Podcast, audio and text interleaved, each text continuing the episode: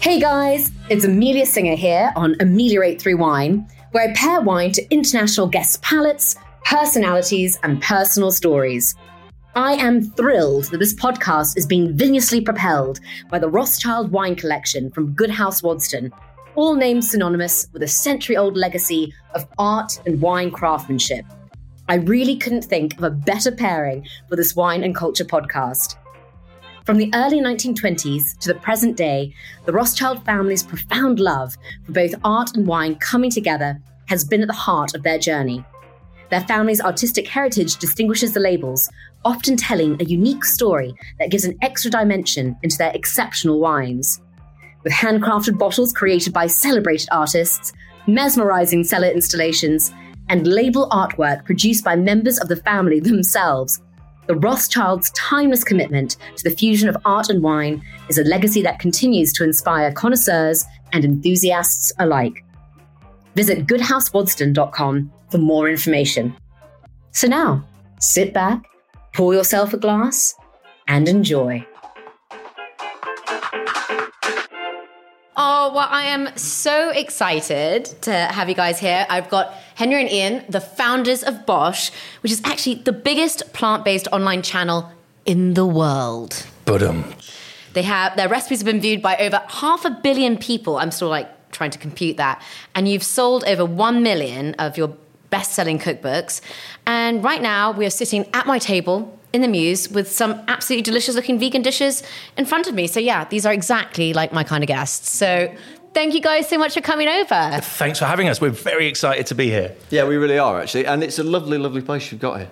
Oh, it's like it's cozy. It's meant to be welcoming. It's just like, yeah, this is exactly how um, an ameliorate singer sesh with wine basically is meant to be. good. And uh, as you know, I've like chosen three wines, but actually, as I've got two guests, I've actually got four wines. Oh, even I better. know, Fantastic.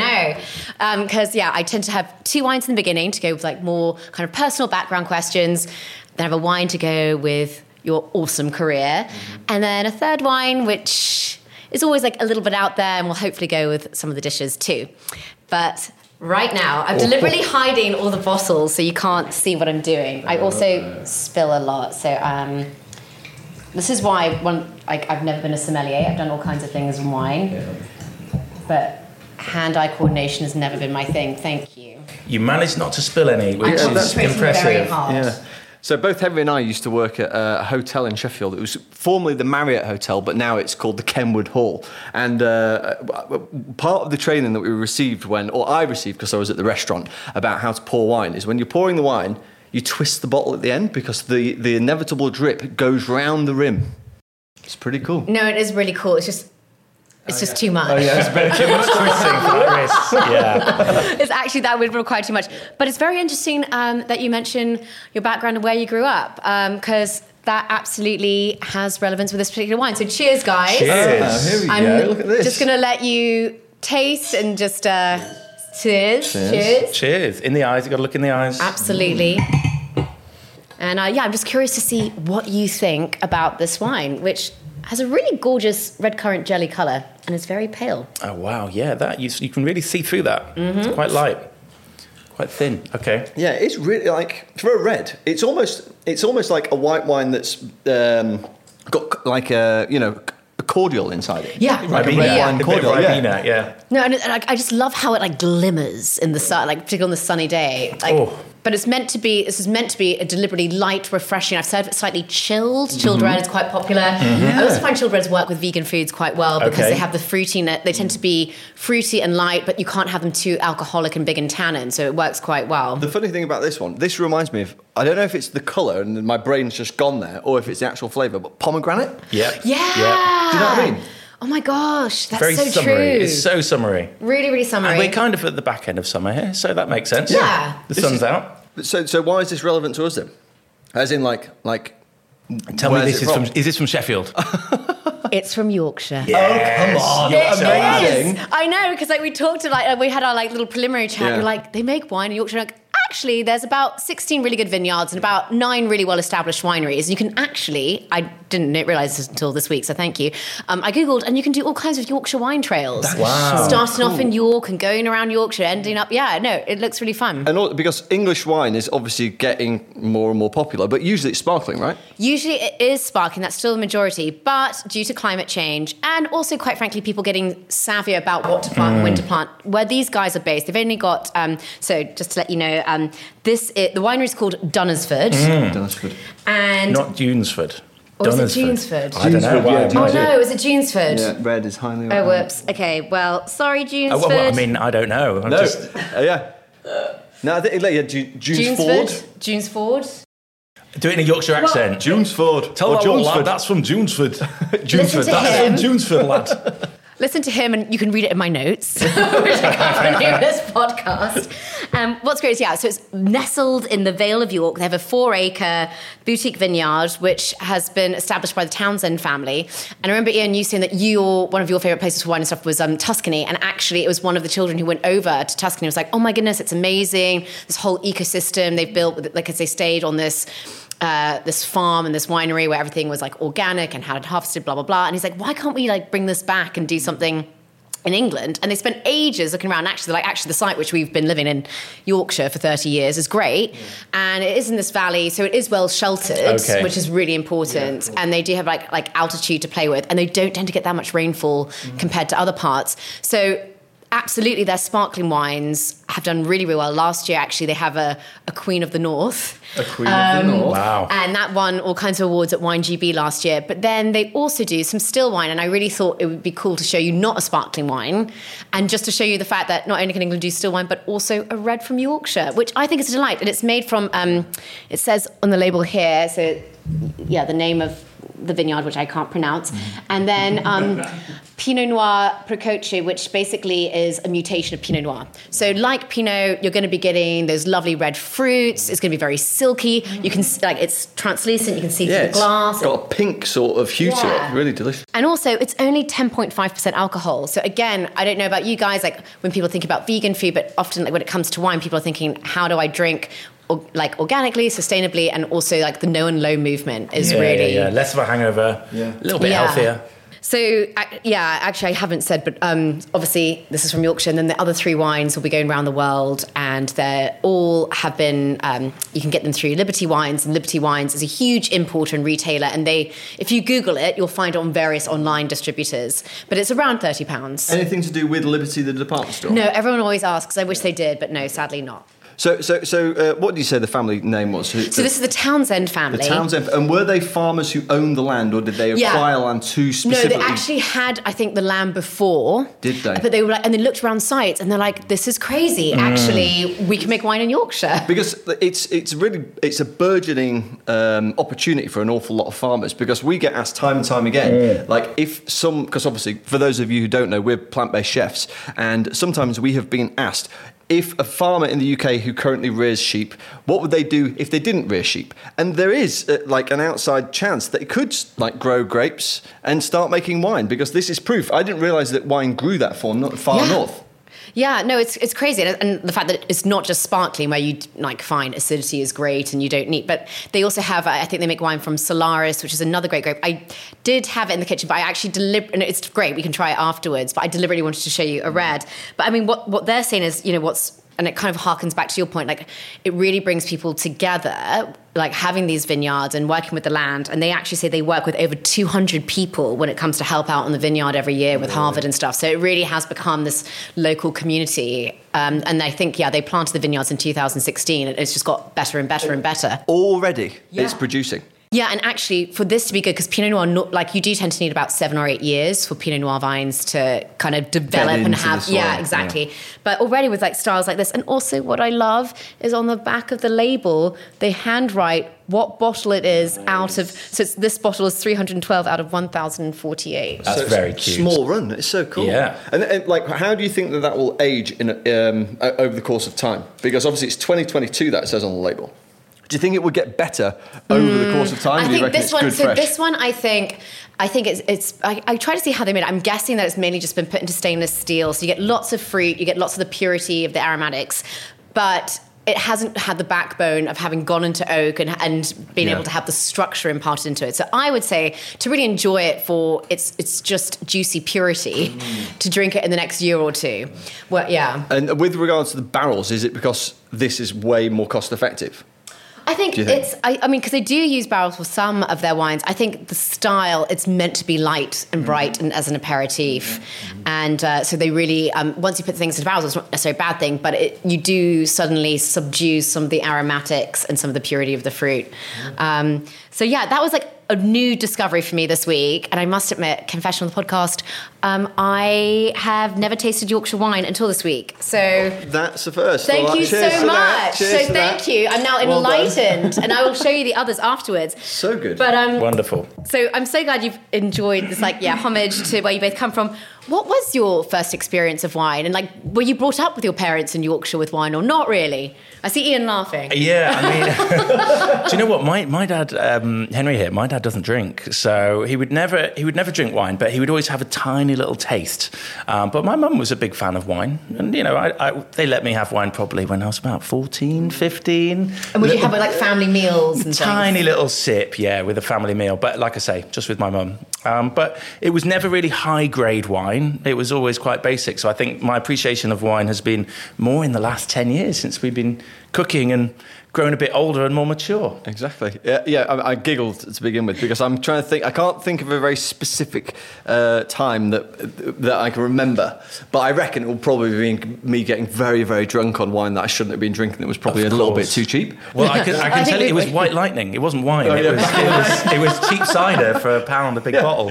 Um, but We've yeah, like Henry says, Yeah, it was from Sheffield, you know. You drink that in the park. Uh, but uh, as Henry says, like obviously we've been cooking food now for about eight or so years professionally. Yeah. And I think the more food you cook, the more appreciation you have of flavour. Absolutely. And also, I don't know about you guys, but the older I get, the less I tend to drink. So when I do want to drink, I want to drink something half decent. So you Yeah. get to really understand that wine can be absolutely delicious. And there's like loads of different differences. It's not just a glass of white wine. There's there's history there. There's like a lot of you know development that's gone through like from people that really care. So yeah, wine is definitely a journey I'm glad to be on. And I think food, as you say, is a natural. We're going to talk a little bit more about your uh, amazing stellar career in food, but I think just like quickly, just to say, I think food is a really natural entry point because you guys love combining different cultures and different cuisines with your food, and I think food is quite boring, and same thing with wine. If you don't really know more about the culture and the history and the heritage, like, it just like it just like really adds to it, and it's mm. and I think particularly with wine too. Otherwise, it's just like an alcoholic beverage, Yeah. you know. And actually, when you like again, like the stories, like imagine bringing that bottle around to your mates and just be like, yeah, you know. yeah, but oh, yeah, right. There's two ways to do it though with wine. I think there's two ways to do anything in life. You can just go, all right, lads, there's some wine, great. And then we're like, oh, great, let's pour the wine, Yeah. let's drink it, and then not think anything of it. Or you can like turn there's, it like, a into fun bit of story, theatre. yeah. Yeah. And you're like, you're popping it down. It's like, well, you know, this is brand new. Uh, these vines weren't even in the ground in 2015, and here we are drinking the result of them because they were planted in 2016. And uh, it's from Yorkshire, where we're from. And then, you know, a conversation can develop from it, and yeah, a passion could can, can bud and form. Well I like said. that. I love like the bud and form Yeah. to the Yeah. vine. That's like oh, that's so nice. Um, so obviously your cooking is now vegan, and it's always been really like vegan, even though you guys didn't start off That's right. as vegan. When did you? When did that turn happen? So we've been well, we've been mates for decades. Yeah. We've known each other since school, but um, we we happened to be working together and living together uh, like ten years ago, and that was around the time when. Um, Nobody really knew that there was a link between what we ate and climate change, but people knew climate change was a problem. So we were kind of wound up by that. We knew that we wanted to try and do some good in the world, but we didn't know what it was. And then we watched this film uh, called Cowspiracy. We I'm not sure if I can discovered watch that. no, maybe there's no cruelty in it, but it just makes you aware of ultimately what goes into the food and what Yeah. emissions food creates. And we both went on a journey after that as mates and went vegan. Ian was first, I was second. And I think we realized this was something we wanted to share with the world. We weren't preachy and kind of judgy, but we wanted to encourage people to try more vegan cooking. So it, it started as an idea, it built into a, a, YouTube, a Facebook channel and a YouTube channel then it became a cookbook, and now we've been doing it for about eight years, and we employ 12 people. Yeah. That's proper. wild. And because I bet eight years ago, were you still based up north then? Like, No, do- we were in London. Yeah. Do you we- think it's easier having like created that kind of thing? Doesn't it feel like everything happens in London? Like I love I know, Sheffield. I Sheffield's know. awesome. Our mates are up there. It's in the Peak District, but you do have a certain hustle in London that I don't feel when I go to Sheffield. Yeah, that's true. Having said that, though, there are creators of uh, uh, Uh, uh, of note who are popping up here, there, and everywhere, all up and down the country and all over the world. That's true. There's a girl who has popped up in the vegan scene recently called Maya, who runs a page called Fit Green Mind. She's in Germany, in like a relatively small rural Yeah. area, and she's just blowing up, just cooking vegan food all the time. It's great. Well, because like also both you have um, uh, both of you together have a background in fashion and also like digital kind of platforms. I'm the Like- nerd and he's the fashionable one. But like I'm together, the that's geeky like one. a marketing Dream like, team, Dream yeah, yeah, team. yeah. Yeah. That's great. I don't know if we ever saw it like that, but yes, it's probably true. Yeah. But it's funny because uh, so I wo- worked firstly on a shop floor and then as a buyer in the fashion industry. But Henry works in the tech side of the fashion industry where he was basically true. yeah. So I think that with the fashion industry comes trends, Mm-hmm. obviously, and you kind of get a radar for, for for what's cool and what's sort of popping off. And um, we were definitely early to the party of veganism. And I think it's probably because our radar was up for like what's going on, Totally. what's sort What's of like part of the pushing cultural boundary. zeitgeist. Exactly. Yeah. But, yeah. but it's also like it's so important to find something to do with meaning that you believe in. And having both worked in jobs that we didn't necessarily enjoy or buy into, when we found something that was not only something we could spend our lives doing, but something we believed in, a purpose we believed in, it was an obvious just decision to go, yes, let's put all our time into this. Yeah. And even still today, eight years on, I never begrudge going to work. Because Yeah. I know I'm doing this for a reason. Mm-hmm. And when everybody's, as they are a bit at the moment, talking about, you know, ultra processed food or vegan Yeah. meat is junk meat and all of this I was kind of stuff. ask you about we, that. we should definitely talk about Yeah. that later. but there's, there's, there's a bit of a, you know, there's been a build up of vegan stuff in the media, but now there's a bit of a breakdown of it. But it doesn't matter because No. we're still doing our job. And this little, what people say is kind of irrelevant if you know, if you know what you're doing is for the right reason. No, absolutely. I, I mean, I was going to say. Sometimes, I mean, my sister is a devout vegan. I had to batch cook for her when she, through both pregnancies. So, Wow. Good for you. Yeah, like, well, I did it a little bit. I must admit, I wasn't like. and sometimes I did shove cheese in there. She did allow that sometimes. Um, Just don't tell her. me. Yeah. But I mean, when you hear these things like, oh, you know, veganism is just like reserved for the middle class or the yummy mummies, or I mean, why do you think people see it as expensive? Because surely, like, to get a can of like lentils or, you know, of course, if you go down the ultra processed stuff, that actually is more expensive and not good for you, right? Well, there's- it's a it's an interesting one, right? Because even the phrase ultra processed is a little bit of um, it's a little bit of a red herring, shall we say? Okay, yeah. Um, people are bandying that around when they talk about vegan meat, but they if they're not also looking in their, the rest of their shopping basket and thinking, is my ice cream ultra processed? Is my baby formula ultra processed? Is my protein pasta ultra processed? Then actually, it, in there may lie a little bit of unconscious bias Totally. that has been fed by the media. Um, so, so yeah, who would have thought? Never. so much of the food that we eat has been made in factories, and that's just something that happens. Um, vegan meat, actually, on the whole, is pretty good. There's some that's better than others, of course, and the process that they make it is just like making bread. But because it's new and because there's a little bit of kind of uncertainty around it, we're all a bit scared of it now. And I, I, I think also it fits into the times too. Like people like to put things into boxes Yes. and like see things like literally in black and white and Yeah, whatever. yeah. Like you see it in wine too. Yeah, and yeah, I mean, there's. Um, I'm, I'm going to finish the point on um, on cost because you mentioned Oh, yes. as well, Yeah. right? Yeah, yeah, and yeah. Um, a plant-based food it does have this kind of uh, perception that it's really expensive, and the only people who can afford it are kind of like white, middle-class, well-to-do, affluent people. But in actual fact, that's just a nonsense because really, like the best way to look at plant-based food is to look at your Sunday roast, right? Yeah. So if your average atypical Sunday roast, you've got a plate full of food, and on there is like a whole bunch of stuff. But the most expensive thing on there, by a country mile, is the piece of beef. Right, and it's the same with the chicken, same with the lamb, same with the pork. Like the the vast majority of your Sunday roast is made up of ingredients that are actually very cost effective and super super tasty if you know how to cook them. Now, like plant based food can be definitely the most cost effective way to eat, just as long as you prepare before you go to the supermarket. And if you don't buy the packet stuff that you were saying before, you can buy those massive tins of chickpeas or bags of lentils, all the fresh fruit and Yeah, veg just eat from the essentials seasonally. It range. forces you to yeah, mm. just Yeah. eat sweet. And before you seasoning, know it- which is what we should be doing. If, Yeah. you, if you go vegan and you, and you plan what you eat, I bet you, I genuinely bet you could cut your uh, your food bill down by a half. Well, we did a book on it. So Yeah. in, I in did it. book, I did it in the Budget. LA because I was trapped there during the pandemic, and I wasn't making as much money, quite frankly. And I was like, "Well, how's how do I cut down costs?" And I just like. I basically was like, yeah, let's do veganism. And it, it really, Yeah, it's it was amazing, It's so actually. easy. it's so easy, and I think the thing is, it's kind of it can be a bit boring if you're just eating nothing but fruits and vegetables and whole grains.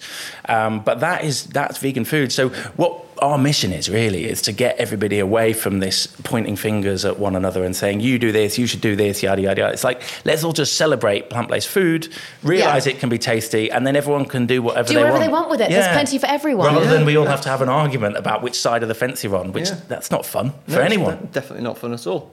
Um, I'm going to bring out before we move on because I know we keep on like alluding to your like wonderful, wonderful uh, world of like plant-based food. Um, before we get there, I just wanted to bring out the other wine which I've matched. Amazing. Um, I must admit, this leaned in just because I had the pleasure of talking to Ian. I didn't get a chance to talk to you before. This like, so- and he said to me the kind of uh, wines he liked. Yes. So it's based off that. But I hope that you like the two. And then the next wine ties in into a bit more with you. I can't wait. Hopefully, I got it right. Yeah, When I was hopefully. giving the brief. I normally don't like things that Ian likes, just you know, by default. this looks beautiful. Yeah, so way. we've now, yeah, I know. I'm doing this in a very interesting order. We started off with a very light red, Mm. and now we're going for this rather opulent golden yellow white. Yeah, what a colour. Based on, um, yeah, Ian, you said that you love Chardonnays. Yeah, this is a proper Chardonnay. And you love uh, Napa, like California. Well, you like Burgundy. I and I also I wanted to have something from California because I'm Mm-hmm. half Californian. But uh, yeah, um, I'm not saying what it is, and I'll just be curious to see what you. Okay. It's got it's got that Chardonnay nose. It does hasn't have a- yeah. It it, it, it smells because some if you get like a Chardonnay that's not that great, you smell it and it's like oh, it just smells like white wine. But then Chardonnay has a very specific kind of floral aroma, and that's this is what that's got. Delicious. So I haven't said what it is. Okay. Is it not Chardonnay? no. It's not Chardonnay. what is it? It's meant to be like a similar to a Chardonnay, that's so I serve it to my friends because it's exactly so. It's like it's from Napa Valley. Yeah, okay. And normally, if you get Napa Valley Chardonnay, it's so so expensive. But I wanted to show you something which is different, which but still it smells and it has been barrel aged and then fermented, so you do still. And what is it? What, Get- what, what's the grape? The grape is Roussanne. I never even heard of that. Exactly. No one. I, I also love to like love share. So like cool. um, share this grape because it comes from the Rhone Valley. So you probably would have had it, but it would have been shoved into a blend from like Southern Rhone. Um, and what I love about it is it gives that really silky texture. It's like curd like, you know. And also, what you tend to get with Roussanne is kind of floral aromatics. So what you're picking up in terms of floral aromatics was absolutely there. Yeah. And it tends to always like have like a quince or white peach Bit kind of- of bit thing. of honey in there. Yeah, a bit of honey, Yeah, exactly. for good measure. And um, I just, I love it because you just don't normally find it on its own. And it can age for years, but this is from Carneros. So out, um, but Truchard um, is the name of the winery. Family run, um, and I just like wanted, to, and it's from Carneros Napa, um, and not you don't. I don't think you get min- much Roussanne planted in Napa. It's mainly Chardonnay, but now there's kind of like a movement in Napa being like, actually, you know, they did used to have loads of white grapes here pre-prohibition. They were just like all grubbed up. So I'm just like really excited to see how this grape does, particularly with climate change, because it is able to retain acidity, Okay. unlike Chardonnay. So I don't ah. know. This could very well be the new face of Napa. So this, so it's a really hardy grape that stands up to hot, a lot of hot. Well, I think it does somehow like retain because it yeah it can withstand the Rhone Valley. Like I don't know if you mm-hmm. guys have been to like Southern Rhone, that like gets really really hot like Yes, I Provence have, and stuff. Um, and it somehow still manages to retain its acidity. So I don't know. Like I've got um, some aged like um, from Donelan Winery actually a Roussanne. So like also from California. But um, I just wanted to see what you think because it's it's thirty pounds, but I actually think it does what you want a kind of uh, Napa Chardonnay to do in terms of its opulence, its lovely peachy fruit. But you have more acidity, and I just love that silky satiny texture. It's, It's- it's super easy drinking as Yeah. well. Yeah, mate, yeah. you could put that right down. And, and also, do you know what? Uh, I think it's worth the 30 quid just for the party trick. Because you'd be like, hey, what do you think this is? Oh, it's definitely Chardonnay. Oh, it's 100% Chardonnay, that. No. But yeah, it's, It's because delicious. it's a grape which no one's heard of. They can charge like even though it's been like barrel aged and fermented from amazing sites and Truchard, they're an amazingly run, family run business. Because it's kind of a grape no one's really heard of. That's where you can get your value. So have you been out there to the Napa Valley?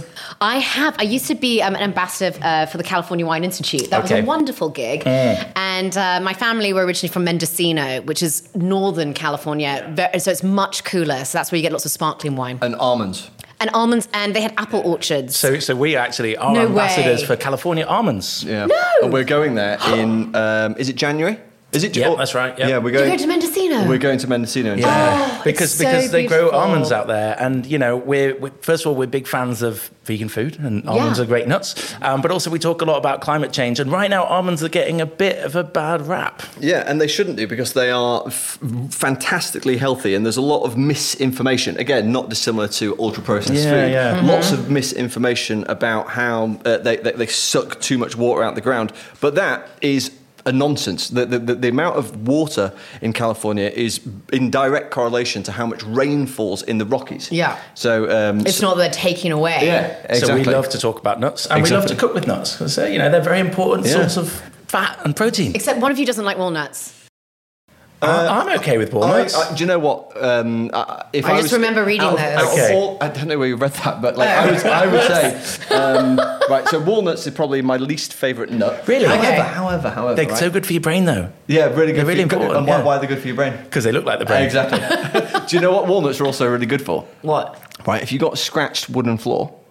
You get a walnut and you chop it in half and you rub it into the scratch and the walnut like catches on the scratch and stays in there and it just it's like it's like a it's like Tipp-Ex for scratch in a wood. There you go. More tips. No way. Yeah, seriously. So many tips coming oh, out I of this I love podcast. this trivia. It's the wine. But you know, the best nut is, of course, the macadamia. Oh. That's the tastiest nut. The they're Mac Daddy. expensive. They're absolutely Please tell me they don't drain the planet of resources. I mean, everything does a little bit, right? Whatever you're looking at, even people talk a lot about avocados, right, coming from South America. And it's true, like they do give off a bit of CO2. It's about 200 grams of CO2 for an avocado that's been shipped across the planet. But if you had the same amount of steak, local steak, it's four kilograms of CO2. So there's a little bit of misinformation out there. And um, Depending what they want to sell. we just need carbon labeling. That's what we should have in stores so that people could know the truth. But annoyingly, we still don't have that. Yeah, I mean, because you know, alcohol is labelled on a bottle of wine. Yeah, and, we we've can got- even have carbon labeling on, Yeah. on wine and on beer. And I think actually, I, I think if it did say vegan or sustainability, because actually so many wines, and I've deliberately chosen wines all today which are like vegan made. So I just Thank also want to say, Appreciate that. Um, Perfect. but you told me about an app called Barnivore. Oh yeah, you've never heard of that one? Yeah. Uh, it- well, I suppose if you're not plant based, then you wouldn't have heard of it. But yeah, Barnivore is a really great resource for people if they want to check if uh, an alcohol is vegan or not. It's super That's quick. You great. just go on there, you type in the uh, the brand or whatever, and then it says yes or no, and then you know if to buy it or not. So great. I've learned a lot. Before we move like from the personal section, um, I just had to ask, like while we have like your wine in front of you, both of your mums taught you how to cook. They very much Hmm. like set you up for this this journey. What is your favorite dish which you learned from them, and can you still eat it now? Oh, that's a great question. so, so my mum would have. Um, she first taught me how to make a vegetarian lasagna. She was She not. taught you? Yeah, she was not vegetarian, um, Right. but that was just one of her dishes. And I- Amazing. I, remember that veggie lasagna. It was kind of um, you would sweat off the aubergine, maybe a bit of courgette. It was pretty much ratatouille Yum. with then layers of cheese sauce, lots of parmesan. Uh, white sauce with some cheddar in it as well, layers of that, and then obviously the lasagna sheets. And I remember cooking that with her, and I learned how to cook, and I'm, I'm forever grateful for her for teaching me that recipe. Um, but I think I would probably do a better job nowadays. Sorry, mum, if you're listening, um, but we have actually made quite a few veggie lasagnas nowadays, Yeah, we and I think we've perfected the lesson that she gave me when I was about ten years old. Yeah. Oh, Love a good veggie lovely. lasagna. Yeah, no. Yeah, I think two of the best recipes in our first book, BOSH, were both came out of Henry's brain. They were the uh, pesto lasagna The, and, the, be- world's best pesto lasagna, yeah, and the creamy one. the rich and creamy lasagna. Yeah, they, they are like Yes. literally. We this that book's five years old, right? And we still to this. uh, uh, Honestly, at least once every fortnight, we get someone messaging saying, "Just cook that lasagna, best lasagna I've ever had." It, but it's a labour of love, the lasagna, of course. Any lasagna And is it- going yeah. to take you two hours, three Yeah. hours. And you should put wine in it. And the good thing about spending two or three hours cooking it is you can have a bit Have of a the glass, wine yeah, at the same time. on side. Yeah. Yeah. Mine's also um, a pasta thing that like inspired me to cook a little bit. Now, um, my parents were uh, well, my mum was a nurse, my dad was a teacher, and um, food was very much fuel in the Theasby Yeah. household. So it was like Saturday, you'd go to the supermarket. It was Somerfield at Ecclesall Road. For those of you who know Somerfield at Ecclesall Road, which is now uh, co-op, Co-op, isn't it? Yeah, It's Yeah. a little supermarket. Yeah. Yeah, yeah, yeah, yeah, yeah. Sheffield lads, born and Hey, bred. I, I, I, I've written a lot about co-op wines. Yeah. Oh, Co-op okay. wines. Yeah. Oh, there you go. Anyway, so um, yeah, we go there on a Saturday, get all the bits and bobs, and because um, you know they were busy, busy, busy. My dad's coming in home late from work. My mum's maybe got nights as a as a nurse. It was kind of like every day had a dinner. Yeah. And it just so happened that Monday nights was the night where my dad was going to be coming in really late because he had marking to do. My mum was going to be going to work, and uh, basically no one else would be able to cook the dinner. So they tasked me with cooking spaghetti bolognese. And uh, I think over the course of maybe two or three years of cooking it every Monday, I got quite good at cooking spaghetti, bolognese. bolognese. And obviously, it's a dish that we can't eat as the original form because we don't eat beef anymore. But we have veganized it, and uh, the, the spaghetti bolognese is, um, is, is yeah, we've got a few of them, and they're, they're really great. And what we've done is replaced beef mince with mushroom mince. Oh wow! Because then you get like the really umami, savory, like satisfying element. Yeah, and we cooked that on this morning uh, recently Yeah, we with Andy Peters and Rochelle. Rochelle, uh, Hu- uh, Rochelle, Humes. Rochelle Humes. Oh, wow. What was really interesting after Yeah. we cooked it, it was wonderful, wonderful. Yeah. It felt so natural. We love cooking on there. It feels like being home. But after it, both Andy and Rochelle said to us, "Yeah, that was delicious. Really, really loved that." But we don't go for too much of the processed, you know, vegan stuff. And it's just crazy how everybody says it. Now. Yeah, it's- It- it's it's just- a- everyone's Wow, thinking I didn't realize there'd been such a. Oh, It's so it's pervasive. yeah. It's so pervasive. It's in on the top tip of everybody's tongues, and it's just funny how the human psyche and human collective psyches work in this way. The the only thing which comes to mind for like process is like vegan cheese. Ve- vegan cheese is i mean it's heavily processed in the sense that there needs to be a process but then again there's a heavily heavily heavy process when you're making dairy based cheese, cheese, yeah, Yeah. And, and even even if you think about um, maybe not if you've got a nice little Welsh farm and he's just got some sheep out there, Yeah. but most farming is also a process. Yeah. it's just that's how we make food to fe- feed a country. i mean bread Processes, bread Yeah. it's like bread Pasta. doesn't, doesn't grow on a tree pasta, ice cream, a bread tree all the good things. yeah in fact there is the bread fruit though isn't there Oh, that's true. Yeah. the bread fruit you, you know about that? Well, it's, it does. I mean, it kind of maybe. Why is breadfruit called breadfruit? Probably because it's got the same sort of dense texture as I have no bread. idea. Google it, who if you're listening. Let us know. Answers on a postcard. And we'll move on to the next wine. so we're moving on to the third wine, which is Spanish, because Henry, I hear that you have a real connection with Spain. I do. And you love kind of like Spanish cooking. So actually, um, the winemaker behind this used to be the head sommelier of El Bulli Oh wow! in Spain. Yeah, incredible. And now he's one of the best off. restaurants in the world. Exactly. Mm. And now he works with grapes. There's like kind of three main wine regions he works with in Spain. Um, but this is from Galicia. Nice. And so it's got like it's like a wonderful bre- blend of I'm gonna just so, so I get the percentages right, 89% Treixadura, which I love. It's a grape from Spain, which is really aromatic, really floral, kind of like star anise, kind of Thai basil grape. 5% Godello, which um, is basically like I think it's better than Albarino. Everyone knows Al- there's five percent of Albarino. Five percent Godello is like similar to Albarino but even fleshier, and then like one percent Loureira, which if you can pick up, really impressed. And um, yeah, I wanted to have something like basically he's taken from this very cool climate, obviously known for its seafood, its coastline. But um, like these um, wonderful grapes, which get enough sunshine so that you can have these very aromatic fruity notes. But it's really, it's got a lovely little saline, coquettish tang on the finish, and it's really textured. And I know that your new book is all about texture. And what this guy has done is, I want the purity of the fruit to come through. So for four months, what he did was basically let the juice of the wine rest on the dead yeast cells, like after the fermentation process. So then it sounds gross, but that is basically what gives you extra rounded, fleshy texture without having to put it into oak and therefore like subdue the aromatics and everything else going on. So I thought like this is actually it's a really gastronomic wine. I think it would mm. work well with all kinds of flavors in vegan food.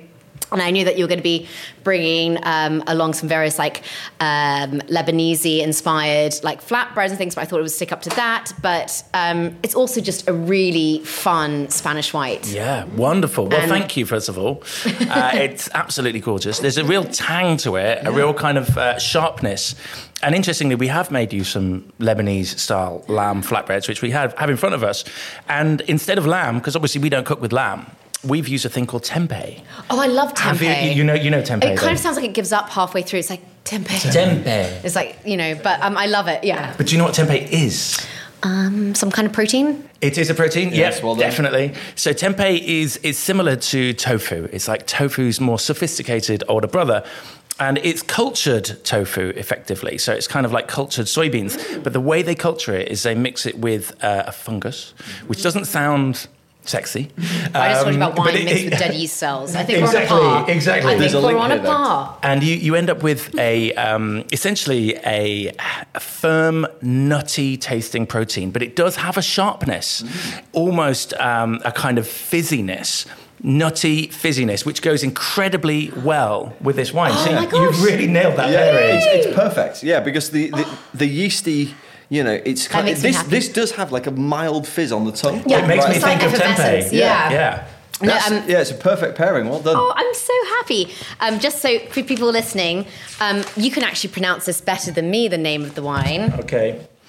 Uh, well, I mean, first of all, I would say my Spanish is okay. I'm certainly, certainly Basically not fluid. a professional. Uh, manar dos seixas. Manar dos Dos Seixas. Seixas. Seixas. Yes. And um, it's got a really great, like, on all of his wines, he seems to have some kind of birds or like hens or something It's meant to be having fun. Um, and it's 17 pounds. Wow, okay. And I just very think something that's like serious and complex and textural Yeah, um, would He's- work. So it Feels like he's missing a trick. If, if someone charges seventeen pounds for something, they could probably charge twenty. Yeah. And I, obviously, that would go great with a paella, right? Yeah. Yeah. We, uh, Damn we put right. a uh, paella in our first cookbook. In fact, like the reason I love Spain is uh, we spent a lot of time there as a family when I was younger, when I was growing up. Uh, my mum and dad learned Spanish. I learned Spanish. We would hang out with this proper uh, countryside. They would call them campesinos, like a proper country family down in Murcia, down in Spain. Oh, yeah.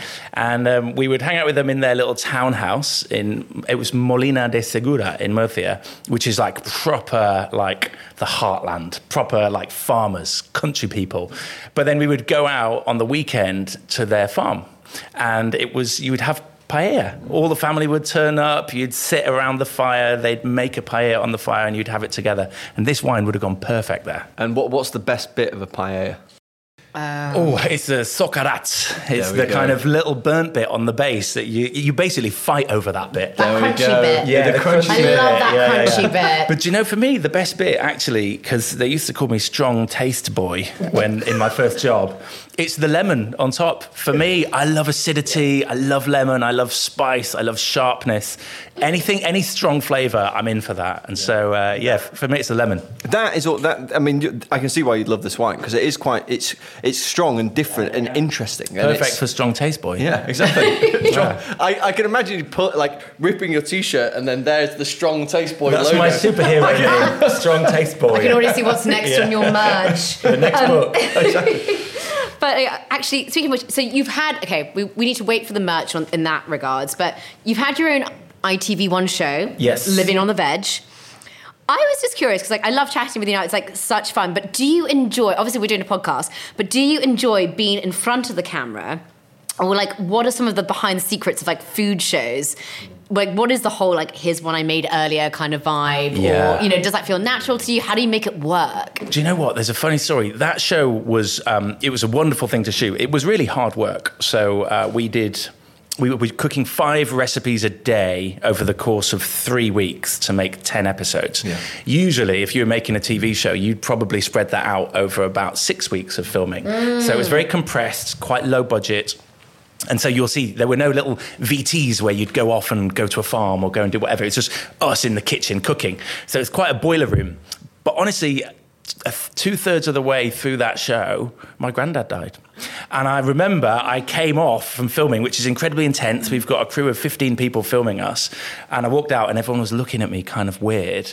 And um, yeah, poor Bruce, God rest his soul, wonderful chap, had sadly passed away. So I had to walk out into Richmond Park on my own, have a little cry, go back in, 15 minutes later, film back on film, back on camera. And I think that's that's a great way to understand what it's like behind the scenes. Is it is just hardcore. Mm. And I've got so much respect for people who cook on TV or present on TV because it's hard going and you can't let your emotions come to the surface. It's so true. Yeah, um, yeah. It's quite nice that Bruce knew that you were doing that um, TV show. Yes. Because I mean, like that yeah. TV show was the UK's first ever That's plant-based what I thought. Because obviously right? you were the first ever big digital platform. Yeah. To, like you started, kickstarted that eight years ago. Mm. And then how long? Then it was the cookbooks, right? And then the cookbooks, and then the TV show. and TV then the show TV came, show. Uh, right uh, in 2020. So we filmed it in 2019. Uh, but like, yeah, it's nice that Bruce got to know that you were about to become like a, essentially a guy on the TV. That's Yeah. kind of cool for a granddad, right? Yeah, you know, he's got his grand, grandson going on the telly. Yeah. But it's just a shame that he didn't get to see the show. Yeah, but there well, are. he did. I'm sure. Like Yeah, in from heaven, somewhere. Yeah, from heaven, Yeah, I'm exactly. sure. There are other secrets. So there is always a home ec, right? There's always a food tech behind the scenes helping make everything taste and look amazing. So James May actually did a show, Cooking with James May, Oh, where yeah. he just brought the home ec out. So it's like breaking the fourth wall and showing actually there's someone else helping us cook this food here. Yeah. Obviously, like yeah, we've talked about your amazing merch, which you're about to bring to the market. But um, what do you think is still missing in the market, and what's the future of veganism? Um, I think that veganism's got quite an interesting future. Uh, and I think one of the, the main things about the future of veganism is that more people are going to be eating food that happens to be vegan, whether or not they like it or not. And because essentially, what what, what we faced it with at the moment is kind of a, essentially a climate crisis. Now, it might not feel like it when it's lashing down with rain, or if it's freezing cold in the winter, or if it feels like a normal summer's day. But there's really smart people doing really intricate work who are basically saying that yes, the planet is warming up, and one of the biggest drivers for that warming is our food system. So at some point down the line, you would hope that international governments would go. Okay, we're going to need to start taxing um, the, the perpetrators of this climate crisis more. So I think that ultimately there is a. I can see a world in which meat becomes really expensive, like prohibitively expensive, and people will be forced to start getting more creative with vegetables because it's just better for the planet. So I can see it like becoming a big part of food culture, whether or not we like it or not. And that's just like the first thing. Yeah. And, and we're, we're seeing that. We're seeing that like at the coalface. You we, we have got a little bit of a negative swell around veganism but people are still buying vegan food. They're still buying it in supermarkets.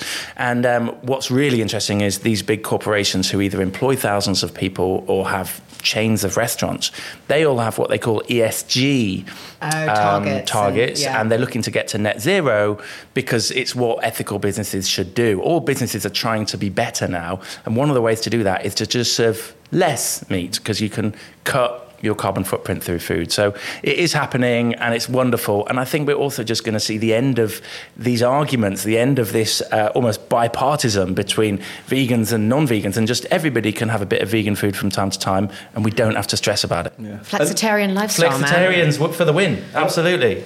Before we move on to the next wine, I know you're both very into keeping fit and healthy. I read somewhere that you actually noticed that your hangovers were better since going vegan. Is that is that really true? How? That, that is true because the, um, I think that because vegan food is naturally a little bit lighter. So it, and it carries more fiber, and it is naturally if you eat veganism properly, as in like whole food plant based, which we try and do most of the time, it's just a bit healthier. So you naturally feel a bit healthier, and your body is stronger and ready to fight off the hangover that can come. Um, I know, like, if I get a bad hangover now, it's probably because I've a drunk the wrong booze and drunk too much of it, and c because I've eaten maybe like. Too much pizza or whatever. Yeah, but if you have a nice couple of glasses of wine and uh, you've eaten a nice sort of healthy salad with uh, some roasted sweet potato and some quinoa or whatever, then the next day you feel right as rain and good to go. Have you heard of the Blue Zones? So I have, but please enlighten people who haven't. Yeah, so the Blue Zones is a it's a series of books. There's also a TV show on Netflix, and they're looking at people who live to 100 and thinking, what are the similarities between these groups of people? There are certain places in the world where more centenarians live than anywhere else, like Okinawa in Japan or Sardinia. And one of the features that is common amongst these people is, believe it or not, wine at five and it's not a lot of wine, but it's there's two two reasons why it's good, to, in theory, to drink wine at five. One is loads of antioxidants, uh, which is a great thing for getting these kind of nasty free radicals out of your body, Yeah. which can cause problems. But the other is just if you're having wine at five on a fairly regular basis, but just one glass. It's causing you to relax, and stress is a killer. So, the Blue Zone study would encourage you to drink a glass of wine at five every day. I'm not saying you should, but that's what they say. I, I'm saying you should. And do you know what? What's more, I'm going to say that if you're drinking wine at five, you should probably drink the next wine that Amelia's picked out. What is that this? Is a bonfire in a glass. That is utterly delicious. What It's are we- like what are we drinking? sip. So I deliberately I wanted something to go with the coffee and walnut cake. And so I deliberately, but I chose the wine, Wow. I was like, oh, and as soon as I tasted it, I was like, oh my god, I'm getting coffee on this. I'm kind of, I'm like, bourbon fans would love this. This is so smoky. It is- It's I know. so bourbony. You're it's so, so, right. bourbony. It's delicious. It's- It's so smooth. It's so smooth. It's so juicy, um, and it's actually from Georgia. Georgia. and it's made from the Saperavi grape, which is native to Georgia. Georgia in Europe, not Georgia, America. Georgia yeah, in Georgia Europe. in Europe, Okay. exactly. So Georgia, where they have been making wine for allegedly 8,000 years, Mm. and they would argue that they were actually the oldest wine producing country in the world. And um, the winery is called Bedoba, and it's got that amazing, amazing label. Yeah, that, that's like, Ecclesiastical, a like- full sleeve tattoo. You can imagine Yeah. like Premier League footballer with that on his forearm. No, exactly, exactly. And um, actually means day of luck. So I thought it was, a, it was a fortuitous Wow. wine for us to have on the podcast. Yes. And uh, it's been made in amphoras. Uh, well, kind of, they call them qvevri. So it's, it's different to amphoras because they're actually these clay pots which are buried um, into the ground. Mm-hmm. And then they do the whole fermentation process. So this wine's quite interesting because, like, part of it's made in steel, part of it's made in American oak, the 20% American oak, which does give it that kind of mocha coffee intensity. And then it, um, the rest has been made in this kind of like amphora like setting, which really adds to texture. So it keeps the purity and it, again, it gives that rounded, plush opulence, which I thought would work well with the coffee walnut cake. So I'm glad we brought you a coffee and walnut cake. I know, Yes. I'm so That glad. Goes Like, perfectly. Thank you guys. Delicious. Um, so, uh, Before we start, yes. like, uh, so we've had four wines. yes. That, even though I'm a like a, a guy who likes white wine, good Yeah. white wine, that's my favourite by a so country great. mile. That is delicious. All the flavour. All It's- the flavour. Yeah, it's abs- how much is something like this? then? 17. Uh, Bed, really? Oh, yeah, wow, because okay. again, it's Georgia, people don't appreciate. So you Wow. have to go for like the kind of unappreciated If you things. told me that was 50 quid, I'd 100% believe you. Would you have bought it though? Well, I, I buy it for 17. I'll buy two bottles for 17. from Liberty Wines. Now, I know we have to wrap up, but, but before you leave, Yes. I can't let you go until you have answered this question. Do you still have plans to open up a vegan restaurant or a vegan cooking retreat? Oh. Because I'll be there. Okay, well, I would say Yes. we think we've already created a vegan restaurant and it's digital. So our vegan restaurant is a vegan restaurant for the world. First of all, you can buy your own ingredients and cook your own food. That's on bosh.tv. Um, but also, we're going to be bringing BOSH food to restaurants across the country in January. No way. so way. rather than build our own restaurant, we want to get BOSH food into other chains, other chefs' restaurants, so that we don't have to do the restaurant thing because it's hard. And people who run restaurants should be super respected because it's so tough. It is so tough. So, so tough. Chefs are like some of the hardest working people in British society without any shadow yeah. of a doubt. Uh, and when it comes to retreats, if we were to do a retreat, we'd need you as this, like the wine pair. Yeah, I could do like vegan, Yeah. I could do like sustainable, I could do all of Yeah. those like kind of, yeah. Also, another thing. I'm do from you- Yorkshire. Do you have a? Um, do, do you like sort of curate a wine box? I do. I I'm would going to buy be that. curating. I'd buy that. I'd get Ah! I, I, on- uh, straight up, I'd buy that. that. On the basis of what we've seen Yeah, here today, seriously. this is four incredible wines. Seriously. Well, thank you so much, guys, for your time. Um, you were great to chat to. Your food was delicious. I got to try my first Yorkshire wine, thanks to you guys. And Absolutely. you also inspired me with some vegan cooking for my vegan sister who lives next door. So thank you, thank you, thank you. And I can't wait to start cooking from your cookbook soon. Thank you very much. Well, thank you so much for listening, guys. I hope that this has inspired you to grab a glass and have a wonderful conversation with someone close to you. If you have enjoyed this episode, please can you like and review because I've heard that this is how people can find me. And if you are interested in any of the wines featured in today's episode, all wine notes are included in the podcast description below. You can also find ways to contact me via my email, website, and social media handles. The common theme is at Amelia's Wine. You do need to remember though that there is a hyphen between Amelia's and wine. Otherwise, it looks like Amelia's swine. Thank you so much again, and back in blessings.